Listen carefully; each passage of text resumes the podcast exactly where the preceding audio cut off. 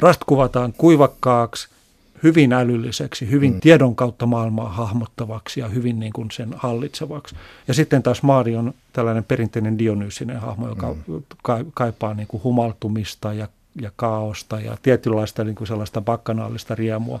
Ja sen takia sen pitää aina mennä nollaamaan itsensä sinne. Mm. Sen takia sen pitää aina tuottaa sitä sellaista niin kuin häröä ja häiriötä elämäänsä. Kronologisesti kerrottuna True Detective-sarjan ensimmäisen kauden tapahtumat etenevät näin. Jos ette halua kuulla niistä, tukkikaa korvanne minuutiksi. Vuonna 1955 nainen nimeltä Dora Lang murhataan rituaalisesti. Matthew McConaughin esittämä Rust Cole ja Woody Harrelsonin esittämä Marty Hart alkavat tutkia. Louisianan osavaltio on pari vuotta aiemmin vierailen hurrikaani Andrewn jäljiltä huonossa jamassa. Rust ja Maati löytävät metamfetamiinia valmistavat konnet, joilla on hyväksikäytettyjä lapsia vankina. He tappavat rikolliset. Hetken näyttää hyvältä, ihmissuhteet näyttävät tasapainoisilta. Kaikki kuitenkin hajoaa, kun Rust saa vihjeen, että syylliset ovat muualla ja että takana on virkavallan suojelema rituaalinen kuvio. Rustin ja Maatin välit menevät poikki, Rust katoaa vuosikausiksi. Vuonna 2012 Rastia ja Maatsia kuulustellaan, sillä poliisit haluavat selvittää, onko Rastilla itsellään osuus rikoksiin. Maatsilla on oma etsivä toimisto. Maatsi ja Rasta alkavat yhdessä uudelleen tutkia asiaa, löytävät oikean syyllisen ja tappavat tämän. Kronologinen esitystapa ei tee oikeutta Nick Pizzolaatton käsikirjoittamalle sarjalle. Rastin ja Maatin kuulusteluista liikkeelle lähtevä sarja risteilee aikatasojen välillä ja tuossa kertomuksen verkkaisuudessa, johon kuuluu Rastin pitkiä monologeja, on jotain hyvin vangitsevaa, kuten myös siinä kasvavassa ristiriidassa sen välillä, mitä kuulusteluissa kerrotaan ja mitä Rust ja Cole tietävät ja tekevät. Nick Pizzolaatto on vuonna 1975 New Orleansissa syntynyt kirjailija ja käsikirjoittaja. Pizzolaaton palkittu esikoisromaani Galveston on käännetty lähes 20 kielelle. Romani ilmestyi vuonna 2010. Seuraavana vuonna Pizzolaatto kirjoitti kaksi jaksoa tanskalaisarjan Rikoksen jenkkiversioon Jälkiä jättämättä. Sitä seuraavana vuonna eli 2012 hän kirjoitti tämän kotiosavaltionsa sijoittuvan sarjan True Detective, joka alkoi pyöriä HBOlla 2014. Toinen kausi tuli ensi 2015 ja Pizzolaatto kirjoitti jälleen kaikki jaksot. Television tiiliskivissä keskustelemassa True Detectiveista on käsikirjoittaja ja näytelmäkirjailija Mika Ripatti. Keskustelun aiheena on 90 prosenttisesti sarjan ensimmäinen kausi. Ennen kuin katsoin True Detectivein uudestaan, tämän ensimmäisen kauden, niin mä mietin muistikuveni siitä, että mitä mulla tuli mieleen siitä True Detectivein alusta, että miten se alkoi niin tuli mieleen Rust Cole, toisaalta niin kuin tällaisena siistinä, vakavana, vähän tylynä kansiota kantavana poliisina. Ja sitten niin kuin toisaalta semmoisena pitkätukkasena olutta litkivänä, tupakoivana, vähän narkkarin näköisenä jäbänä. Mitä sä muistat siitä? Mikä, mikä se on se päällimmäisin kuva? Aika lailla samat. Mm. Lone Star-oluen avaaminen. Ja, Joo, halpaa olutta, ei nothing fancy. Joo, ja uh, I almost had a moment there. tota, joo, ihan sama, siis se hieno, hieno niin kuin aika, joka on purassu ihmistä armottomasti. Niin kuin Maati sanoikin sinne myöhemmin sitten, että aika ei ole kovin suotuisasti suotanssittanut, tai miten se nyt sanokaan. Kyllä. Ajan kulumisen, ajan jyr, jyrääminen ja ajan kulumisen nopeus se tuli sitten mieleen. Mä olin aika hyvin niin kuin lyhyessä ajassa ehtinyt unohtaa siitä paljon siitä niin kuin tarinallisesta materiaalista. Kaikki tuli heti takaisin, mutta mä muistin voimakkaasti sen niin kuin aikarakenteen. Joo, tämä aikarakenne olikin se asia, mikä mua heti kiinnitti huomiota, että kun muita sarjoja on alkanut äh, purkaa esimerkiksi sen maailman, sen ympäristön kautta tai henkilöiden kautta, niin tässä tekee mieli ottaa ensin tämä rakenne. Mutta tota, ihan lyhyesti vielä Nick Pizzolaatto. Hän on nelikymppinen New Orleansista kotoisin oleva kirjailija ja käsikirjoittaja ja tämän sarjan aivot. Ja tätä sarjaa on tehty kaksi kautta, josta puhumme sitä ensimmäisestä, joka on niin paljon parempi. Ehkä myöhemmin viittaamme siihen, että miksi näin on, mutta, mutta sitten huomasin, että Pizzolaatto oli tätä ennen, ennen True Detectivein ensimmäistä kautta ollut kirjoittamassa ranskalais, tanskalaisen rikossarjan jenkkiversiota, The Killing, Joo. jälkeä jättämättä. Ja tuli mieleen, että mistä, mistä tota perinteestä Pizzolatto oikein ammentaa? Se ammentaa laajasta kirjallisesta, kirja, kirja tota, sivistyneestä ja kirjaviisaastakin perinteestä. Mä jossakin vaiheessa sarjaa katsoessa ajattelin, että tämä ei ole TV-sarja, tämä on lukiolaisen kirjahylly. Siellä, siellä on, se on niin rikas siinä tota, kirjallisessa viittailu, viittailussaan, että sieltä ei puutu kuin Herman Hesseen. Niin ni, Nietzscheä löytyy ja, ja tosiaan antiikin draamaa. Ja... Nietzscheä löytyy ja antiikin draamaa ja Shakespearea ja vaikka mitä. Ja tota, se on hyvin tietoista ja hyvin niin kuin paksuakin se maalailu sillä tota, perinteellä.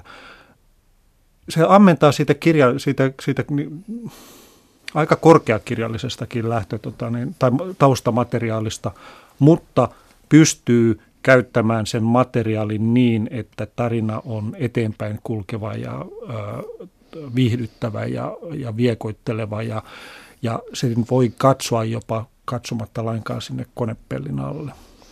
Nyt kun jos tulee viitteitä ö, esimerkiksi Nietzscheen, mikä, mikä niin kuin saattaa tietysti neitsellisen TV-katsojan kompastuttaa helposti ja tuota, niin kuin tulee ajatus, että tämä ei ole minulle. Miten, miten tämmöinen vältetään muuten? Miten, miten, miten tällainen kulttuurinen painolasti ei tunnu painolastilta ihmiselle?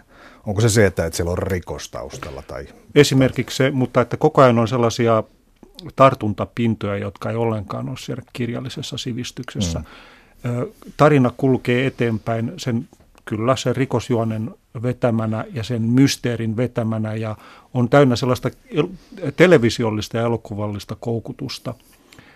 Se ei pysähdy miettimään, se ei pysähdy osoittelemaan niitä viittauksiaan.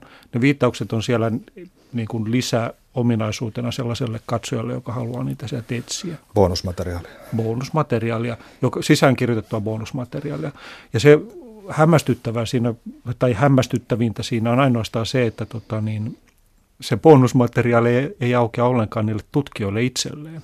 Eli heidän omassa sisäisessä maailmassaan ei ole, niin kuin, ei, ei, he eivät tajua näitä viittauksia. Ja he pääsevät paljon nopeammin sen rikoksen jäljiin, jos he tajusivat, että nyt kannattaisi niin kuin, tota, tutkia vähän Nietzscheä ja Ambrose Biercia ja H.P. Lovecraftia. Niin, tota, niin. Mutta tosiaankin, tavallaan ehkä siinä on just se salaisuus, että kun se tota, henkilöt eivät pysähdy osoittelemaan niitä viittauksiaan, niin katsoja ei tunne, että hänelle syötetään jotakin. No puhutaan sitä rakenteesta. Tämä lähtötilanne ja nykyhetki on vuosi 2012, ja, mutta tapahtumat alkaa varsinaisesti vuodesta 1995.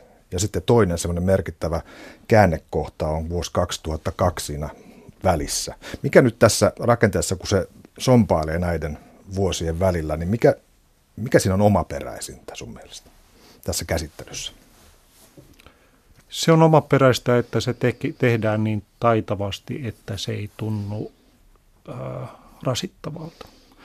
Mä oon itse herkkä TVn katsojana reagoimaan sellaisiin rakenteisiin, jossa esimerkiksi aloitetaan jollakin rajulla jutulla ja sitten sanotaan kolme päivää aiemmin. Mä, mut tulee aina sanoa, että mua on petetty, multa on viety niin kuin se tarinan näkemiseen ilo. Mä tiedän, mitä on nyt kolmen päivän päästä tulossa ja sitten mä vaan odotan, että kello käy siihen hetkeen, että me päästään siihen, mistä me lähdettiin. Tässä ei tapahdu sitä ja ehkä se johtuu myös siitä, että nämä kaaret on niin isoja ja tarinassa ei eksplisiittisesti luvata, että sinut katsoja viedään takaisin sinne, mistä lähdettiin.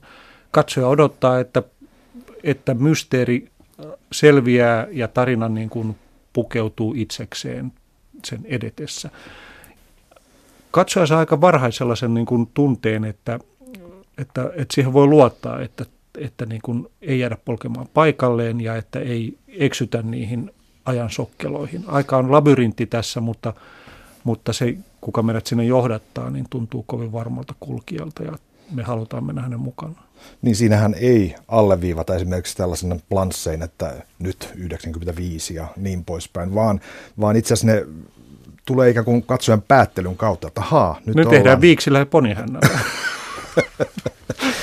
On totta. Ma- Marty Haathan ei kauheasti muuta, mutta No, tota, niin, Kaljuntuu vähän ja pötsiä kasvattaa. Että, Mutta Rust Cole, niin, tota, niin hänhän on se mittari. Hän on, hän on kello, hän on tarinan kello. kun me risteillään ajassa, niin mä ajattelin sitä, että kun me tässä jo dissattiin tämä toinen kausi, joka etenee jokseenkin lineaarisesti ja, tai kronologisesti. Tai ei etene ollenkaan.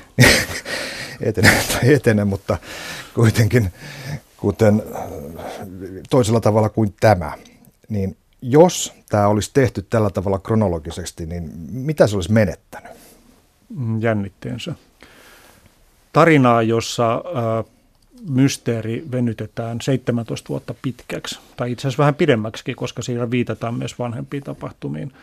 Ensimmäiset tarinalliset e- elementit tässä niin kuin on vuodelta 1988, eli jos sekin vielä oltaisiin avattu siihen kronologiaan, niin, tota, niin meillä olisi 24 vuotta pitkä juttu. Mm. Ja tota, sellaisen kertominen niin, että jännitteet säilyy niissä henkilöissä ja niiden henkilöiden elämän seuraamisessa, niin on vaikeaa. Ei mahdotonta, mutta vaikeaa.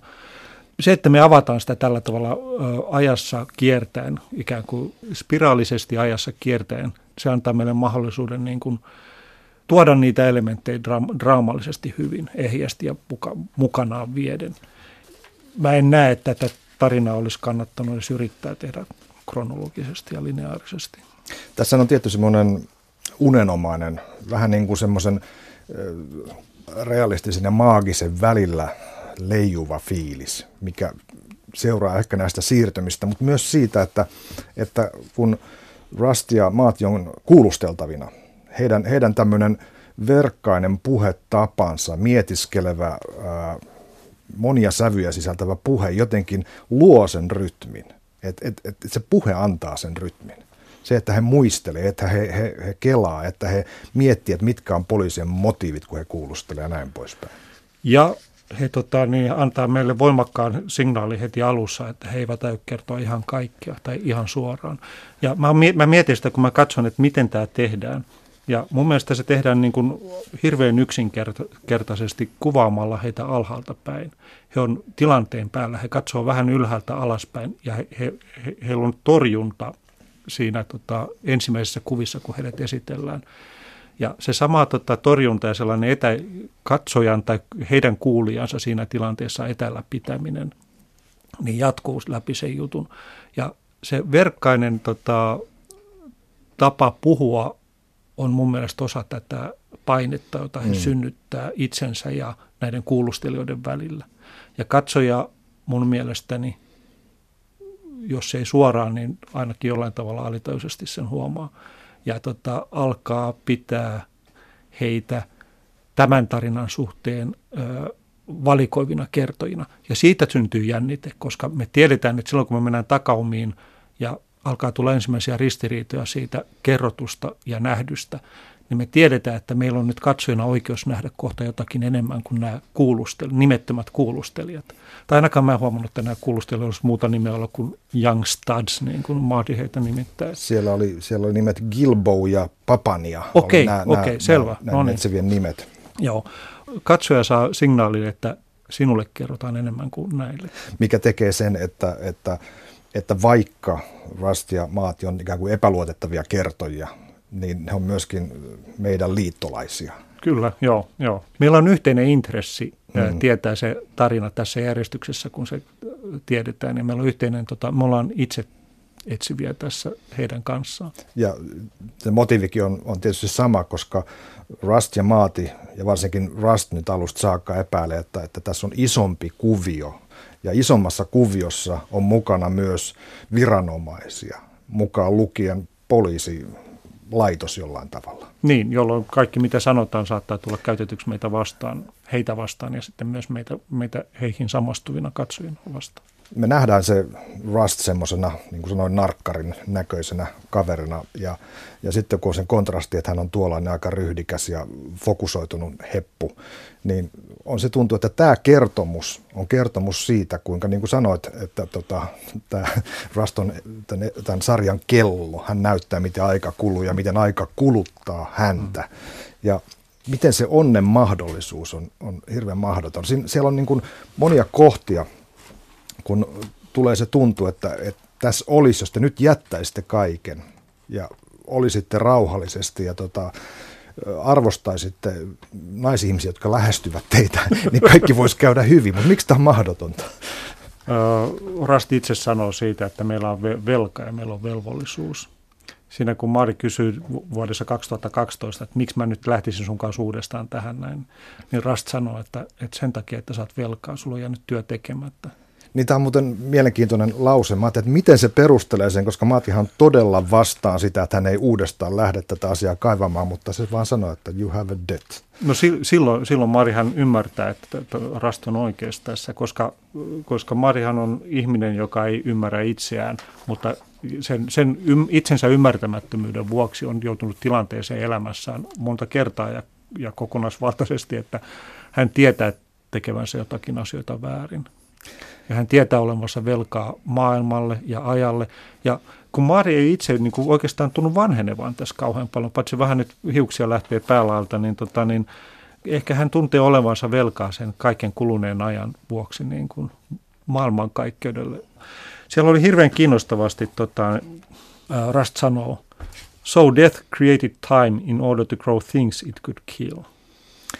Eli kuolema loi ajan, jotta sillä olisi asioita, joita se voi tappaa. Jotta se voisi kasvattaa asioita, joita se voi tappaa. Tuo ei ole valoisa näkemys elämästä. Ei, ja se on, tota, se on monella tasolla tämä on tarina ajasta ja maailman kaikki, ihmisen identiteetistä siinä ajassa ja sen muuttumisesta siinä ajassa ja sen muutoksen hyväksymisestä siinä ajassa.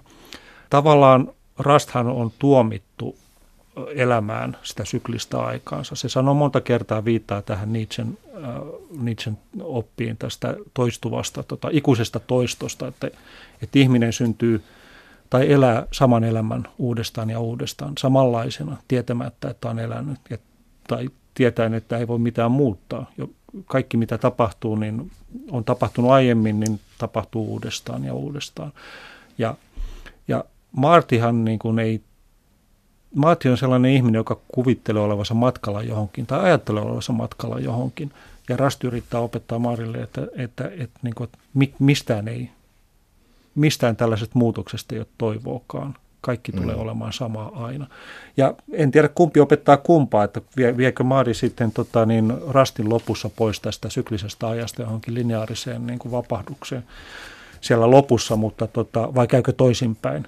Mä ajattelin, ajattelin myös, että, että, että Rust opettaa Maatille. Äh, Maatissahan on tämä, kaksinaismoralistinen äijä, kulttuurin raskas perintö, jossa hän pitää asiat erillään, että perhe on tässä ja työ on tässä. Ja jotenkin työhön kuuluu semmoiset huvit, missä, mihin liittyy esimerkiksi tota, irtonaisia ja muuta tällaista. Ja, ja kotona sitten taas pidetään ankaraa kuria lapsille ja tämmöinen moraali ja mustasukkaisuus ja, ja tota, se, että vaimo ei tee mitään. Vähän tämmöinen niin kuin me kuvitellaan kategorisesti jotenkin muslimeista, että heidän kulttuurinsa on tämmöistä, niin tämä itse asiassa tämä, tämä junttikulttuuri on juuri aivan samaa, Joo. mitä maati edustaa. Ja siihen kuuluu tämmöinen nollauspakko kuin Mika Valtarilla konsana, että pitää tiettynä aikana pitää mennä kapakkaan ja vetää pää täyteen ja, ja tota, öristä macho, macho kieltä. Niin, ja kuvitellaan, että tota, niin ikään kuin sillä pystyy aina pyyhkimään sen taulun puhtaaksi ja palaamaan siihen suhteeseen, niin, niin kuin mitä olisi tapahtunut.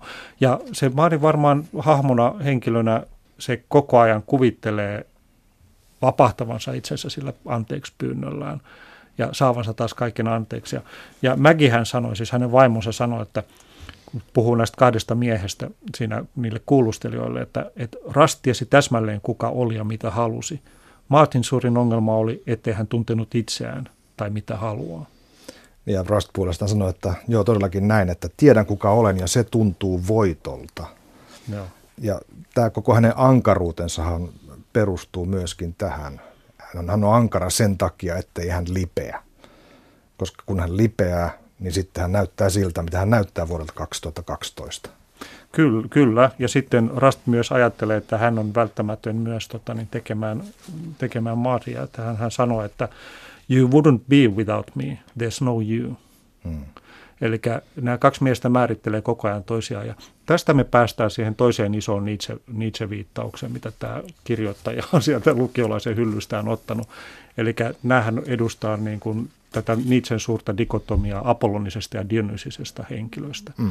Rast kuvataan kuivakkaaksi, hyvin älylliseksi, hyvin mm. tiedon kautta maailmaa hahmottavaksi ja hyvin niin kuin sen hallitsevaksi.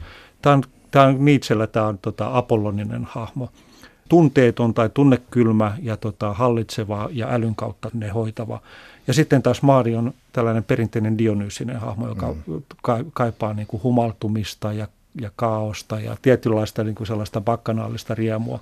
Ja sen takia sen pitää aina mennä nollaamaan itsensä sinne. Mm. Sen takia sen pitää aina tuottaa sitä sellaista niin kuin häröä ja häiriötä elämäänsä. Se on sen tapa, tapa olla kaoottisesti maailmassa. Ja, ja niin kuin nämä kaksi, kaksi tota, niin vastapuolia sitten hahmottaa niin kuin, tai muodostaa yhdessä sellaisen parin, joka niin kuin identifioi toisiaan. Ja tämä on mun mielestä hyvin tietoista kirjoittajalta, että tota, niin, tätä teemaa viedään. Se on, se on vanha, sit, sitä on paljon käytetty ja varsinkin sen jälkeen paljon käytetty, kun Nietzsche teki siitä tunnetun tota, niin, analyysinsä.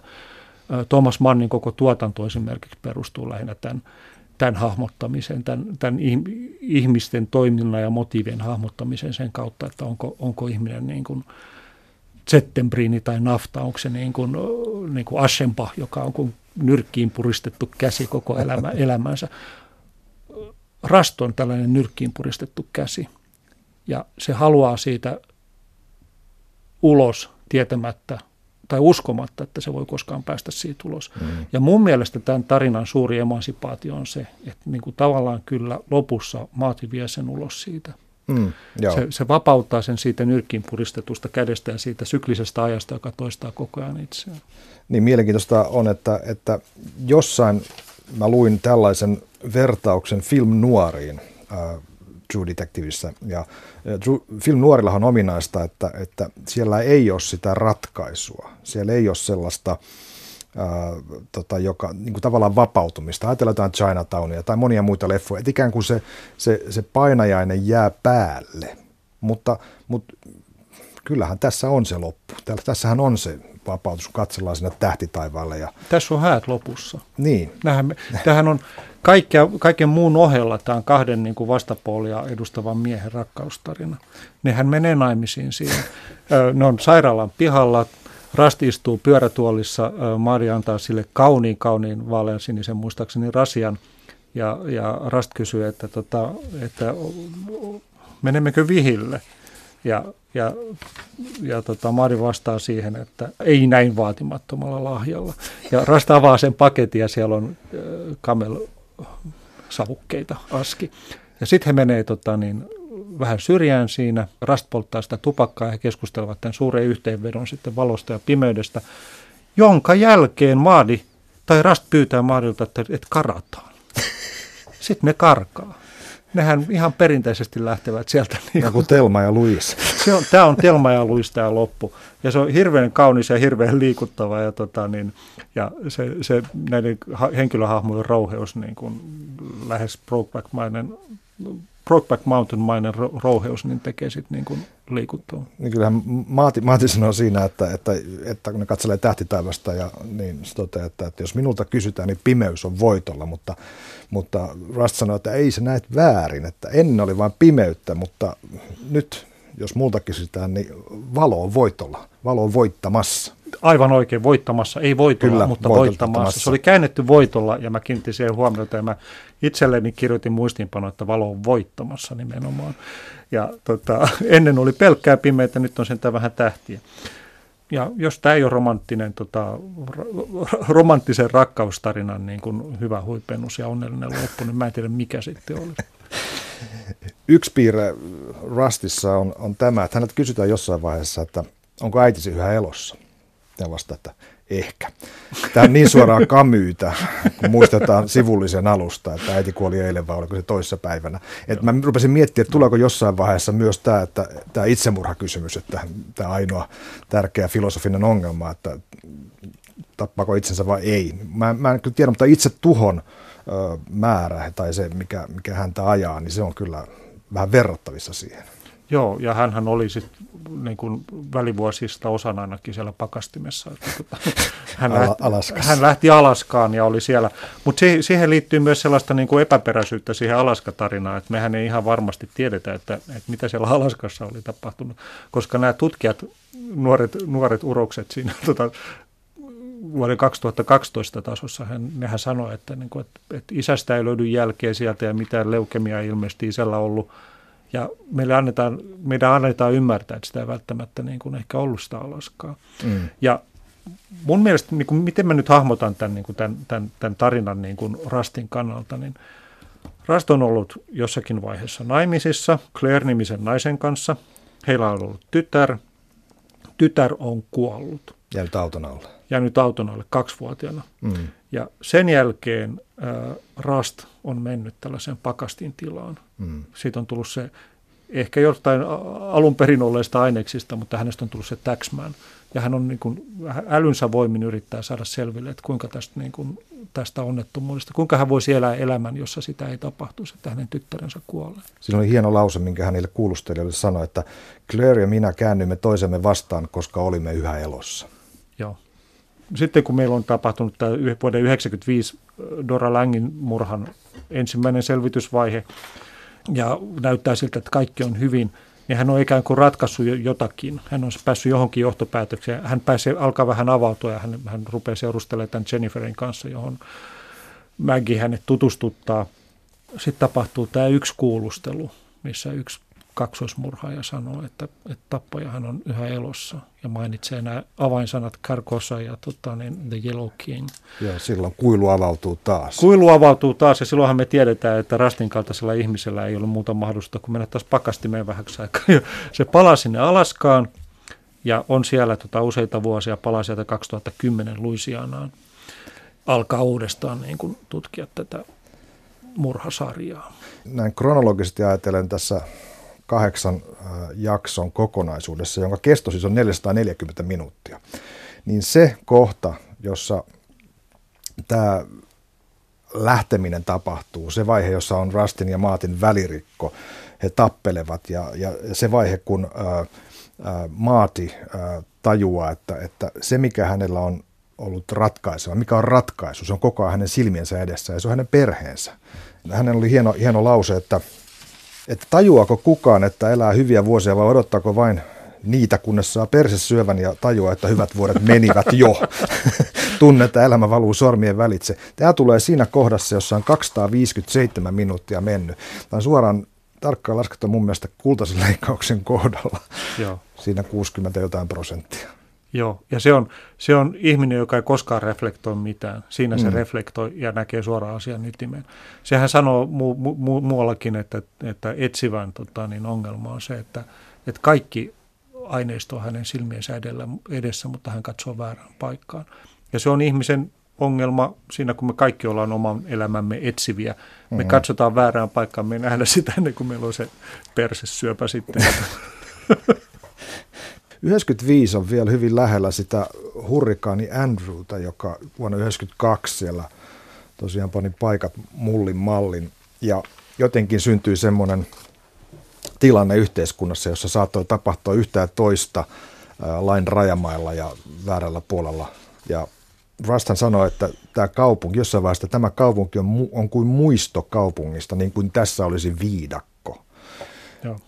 Vihaan tätä paikkaa, kaikki kasvaa jotenkin vinoon. He näkevät asiat näin. Se mielen maisema on tämmöinen, että, että kun katselisi vääriä puita koko ajan. Louisianahan on osavaltio siellä Meksikolahden rannalla, ja, joka on siis, jo, jonka raja meren kanssa on epäselvä.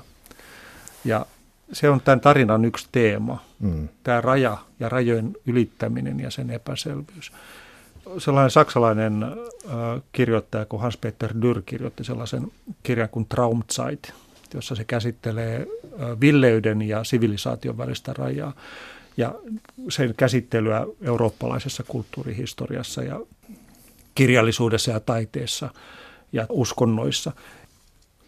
Dyr puhuu muistaakseni siitä, että miten, miten, miten tärkeitä ihmisiä kaikille yhteisöille on ne rajalla rajalla istujat, aidalla istujat, jotka mm. pystyvät käymään molemmilla puolilla.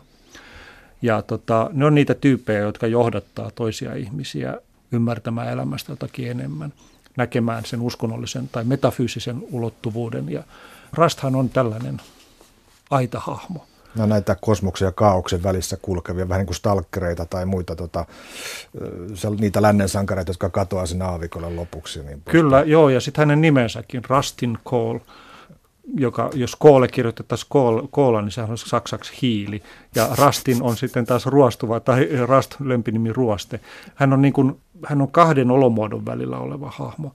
Ja hän on tässä Louisianan osavaltiossa, tota, hän on ensinnäkin tullut toisesta osavaltiosta rajan yli jo kertaalleen Louisianaan, joka koko tämän, tässä sarjassa niin kuvataan toisaalta siellä suo alueina ja mm. toisaalta tällaisina valtavina jalostamomaisemina. Jalostamojen putket nousee siellä, sieltä merestä ja meren rajasta. Ja ne jalostamojen putket niin kuin muodostaa sellaista omaa niin kuin orgaanisen näköistä viidakkoa, joka muistuttaa hyvin paljon näitä risu, risuveistoksia, mitä he löytää.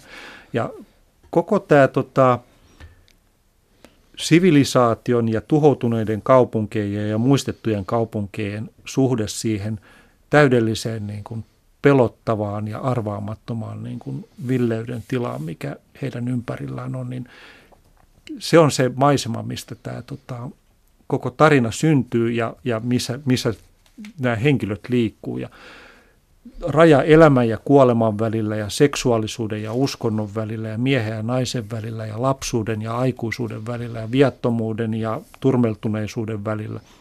Ja tota, silloin kun Dora Lang löydetään, niin sehän ei ole sattumaa, että se löydetään siellä pellolta paikasta, missä kasvaa suuri puu. Suuri puuhan on klassisessa mytologiassa aina Axis Mundi tai mm. se paikka, joka, vartio, joka, joka, joka on siinä kohtaa, missä ma- maailma yhdistyy niin kuin tuon puoleiseen.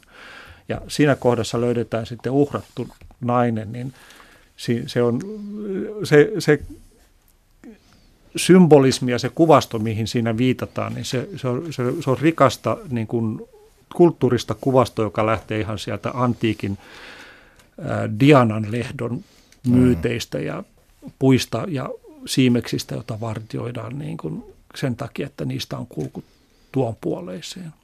Ja nyt nämä kaksi etsivää sitten – heitetään keskelle tila, tilannetta, missä he, on niin kuin, he näkee, että tuossa on portti, tuosta mennään tuon puoleiseen. Tai ainakin Rast ymmärtää sen jollakin tasolla.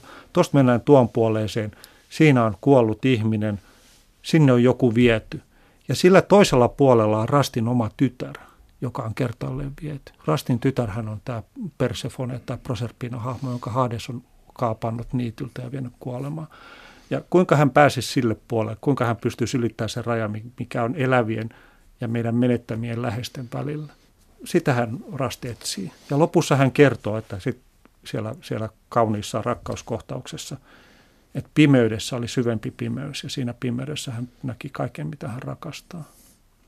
Ja se antaa hänelle mahdollisuuden elää elämänsä loppuun niin kuin tässä tällä puolella rajaa ilman sitä jatkuvaa kysymystä, että kuinka hän voisi epäelää sen kokemuksen, että hänen tyttärensä on kuollut. Siinä vaiheessa, kun hän kertoo tuon pimeys, tämän, tämän rajatilan kokemuksensa, niin mehän me nähdään kuva sitä sairaalan ikkunan ulkopuolelta, jossa hän on pitkätukkaisena partaisena sängyssä. Tämä on ihan kuin torinon käärin liinasta. Tämähän on ihan kristushahmo. Kyllä, kyllä, niin on. Ja sitten silloin, kun he ovat siellä Karkosassa, siellä, mm. siellä linnoituksessa, niin, tota, niin siellä on sel, selkeä pietakuva, missä tota, niin maati pitää tota, rastin päätä sylissään. Totta, kyllä. Tämä paikkahan muuten, missä tämä lopputaistelu ä, tapahtuu, se on Fort Macomb-niminen linnoitus. Ä, 1812 se, sitä alettiin rakentaa Englannin vastaisen sodan aikana ja se oli kova taistelupaikka 1861-62 sisällissodassa. Ja se on tämmöinen juuri tiili, tiililinnoitus siellä keskellä rämeitä.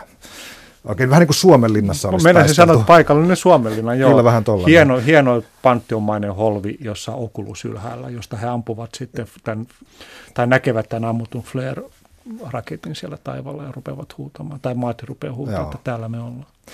Jotenkin tämän kuoleman ja elämän ja seksuaalisuuden ja, ja sivistyksen ja kaauksen välillä, tämä, tai näin jakautuminen aika kirkkaasti se esiintyy esimerkiksi tämmöisessä jaossa, että kun meillä on sheriffi, jolla on Maseratia, joka pelaa golfia, ja sitten meillä on tämmöinen Bunny Ranch, Hillbilly Whorehouse, jossa, jossa tytöt on jossain metsän keskellä, juntit tulevat sitten viihdyttämään itseään, niin tämmöinen jakaantuminen. Tai, tai esimerkiksi tämä 30 vuotta siivousalalla ollut nainen, jonka kädet on huonossa kunnossa, koska on 30 vuotta käsitellyt kemikaaleja. Joo. Nämä tehtaat Joo, tulee taas jo. mieleen. Siinä on niin kuin, todella se white trash, ja sitten on ne, jotka on keplotellut itsensä sinne korkealle oksalle. Niin, ja pitää, pitää niin kuin tämä pastori Tatul, jota käydään tapaamassa, joka on siis niin, kuin niin pule, puleerattu, tota, niin puuteroitu ankerias kuin voi vaan olla, että tota, niin, samalla tavalla niin kuin etäinen ja puhdas ja kiilotettu, ja sitten kuitenkin peittää alleen sellaisen hirvittävän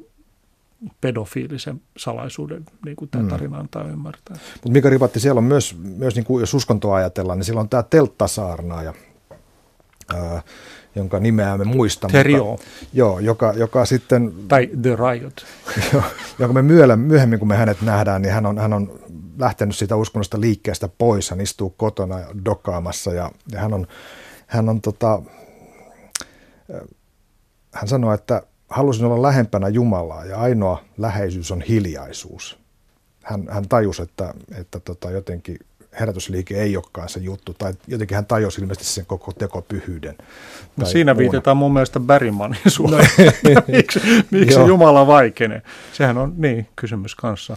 Tämä, tämä tapauskovaisuus elää Martissa aika paljon. Martissa aika paljon. Hän sanoi, että, että kuvittele millainen maailma olisi, jos ihmiset ei uskoisi. Johon Rast vastaa, että no, se olisi ihan samanlainen kuin nyt, mutta kaikki tekisi asiansa avoimesti. Ja Matti sanoi, että paskapuhetta, että siitä seuraisi verenvuoritusta ja turmelusta. Joo. ja sitten vasta vastaa, että pelko ja itseinho siirretään autoritaariseen karsinaan.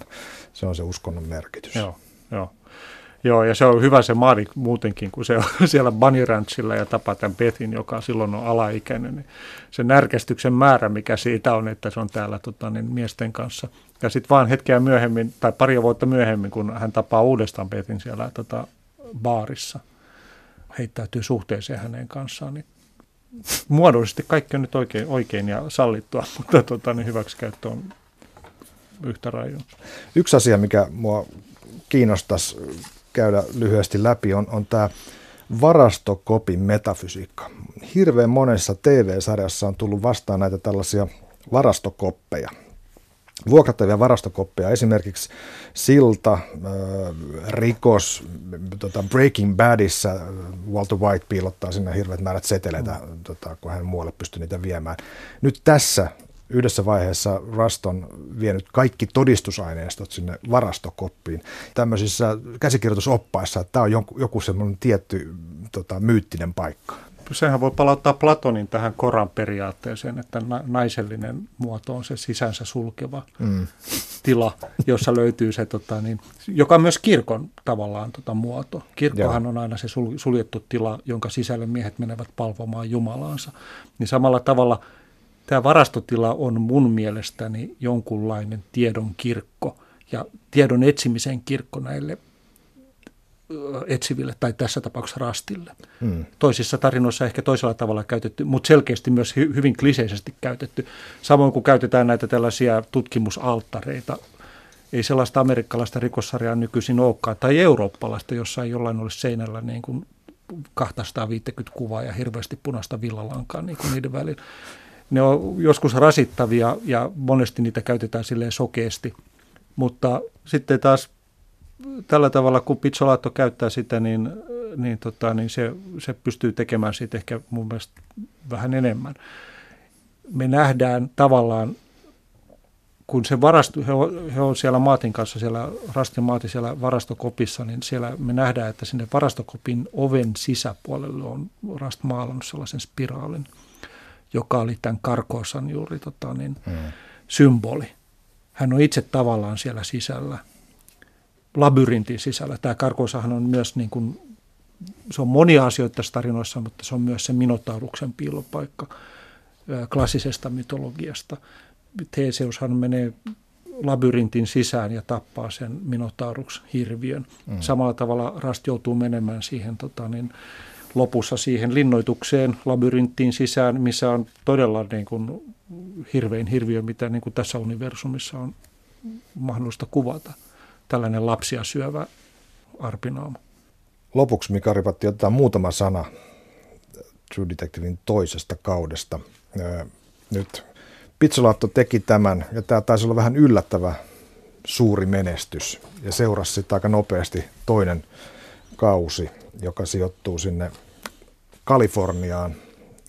Katoin sen aikanaan kokonaan, mä katsoin uudestaan sen ensimmäisen jakson. Ja ihan niin kuin pienenä juttuna huomiona esimerkiksi sanoisin sen, että, että sehän alkaa Leonard Cohenilla ja päättyy Nick Caveen se eka jakso.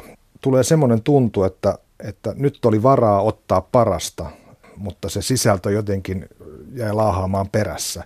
Kun esimerkiksi tässä ekassa kaudessa niin kuin kaikki musiikkikin palveli sitä itse storia, niin tässä meni jotenkin toisinpäin ekassa panokset oli pienet, mutta tarina suuri, ja tässä toisessa taas panokset on suuret, mutta tarina on pieni. Inhimillisesti hyvin ymmärrettävä. Voi kuvitella, että en tiedä, mä en, tiedä, mä en selvittänyt millään tavalla tätä kirjoitusprosessia, koska mä halusin vain katsoa sitä, mitä se tarjoaa, se tarina ja teksti ja sen ainekset, mutta voisi kuvitella, että Pizzolaatto on kirjoittanut vuosikausia tätä ensimmäistä tuotantokautta, sitä tarinaa. Se on ehkä ollut romaanikäsikirjoitus jossain vaiheessa, en tiedä, mutta työstetty pitkään, useita mm. vuosia. Sitten tulee menestys ja todellakin rahat on niin kuin, toinen tuotantokausi pitää saada niin kuin seuraavaksi vuodeksi. Kaikki se äly ja taito, mikä miehellä on, on yhä tallella, mutta kiire on ihan älytön kahdeksan jaksoa tuollaista kamaa. Ensimmäinen tuotantokausi on, tuotantovuosi on 2014 ja toinen on jo 2015. Mä luulen, että siinä on käynyt niin, että, että se ei vaan ole ehtinyt kypsyä se tarinallinen aines, mitä siinä on. Tämä on nyt ihan tällaista puoskarointia mun taholta, en tiedä, saattaa olla, että se on pitempään, pitempäänkin työstetty. Ehkä se on se alkuperäinen kenties, ensimmäinen idea. Kenties, mutta se, mä, mä ajattelin siitä toisesta tuotantokaudesta, että se on, se on epäonnistunut, mutta samalla, että se on kauhean kiinnostavasti epäonnistunut. Mm. Ja mä ajattelin, että se ei ole niinkään äh, tarina, vaan se on biisi. Ja se ei ole tarina käännevetoinen, se on ambienssivetoinen tai sointuvetoinen. Eli se, se menee tunneafekteista niin kuin toiseen. Se luo sellaisia tota, niin, harmonioita tai ei-harmonioita, mutta tota, niin, se kulkee eteenpäin sellaisena niin kuin biisin keinoin, ei mm. tarinan keinoin. Ja jos sitä rupeaa katsoa vaan, että, että heittäytyy siihen tunnelmaan, mitä, mikä kussakin kohtauksessa ja kohtaussekvenssissä on, niin se on jollakin tavalla jopa tyydyttävä ja hieno. Mutta jos siitä etsii sitä tarinan paljastusten tuomaa tyydytystä ja mielihyvää, mikä ensimmäisessä tuotantokaudessa on, niin sitten pettyy. Muistan esimerkiksi semmoisen toistuvan kohtauksen, missä Vince Vaughn ja Colin Farrell on, on siinä pienessä kapakassa ja siellä on se naus, naislaulaja laulelee hämyisiä biisejä ja, ja se tuntuu siltä, että jos tätä vähän vielä ruuvia kiristettäisiin, niin tämä näyttäisi David Lynchiltä, että tapahtuisi jotain niin kuin ylitodellista. Joo, joo, joo. Se, on, se, se, se oli vähän piinallinen se laulaja siellä. Ja mulle tuli kieltämättä sellainen ruma ajatus, että tämä on nyt jonkun, tota, niin, jonkun puoliso. Mika Ribatti, toivomme Nick tälle parasta. Hän on mun käsittääkseni tehnyt sopimuksen HBOn kanssa vuoteen 2018 saakka, eli jotain on tulossa. Mä olen varma, että sieltä tulee jotain tosi kiinnostavaa ja hy- hyvin, hyvin hienoa.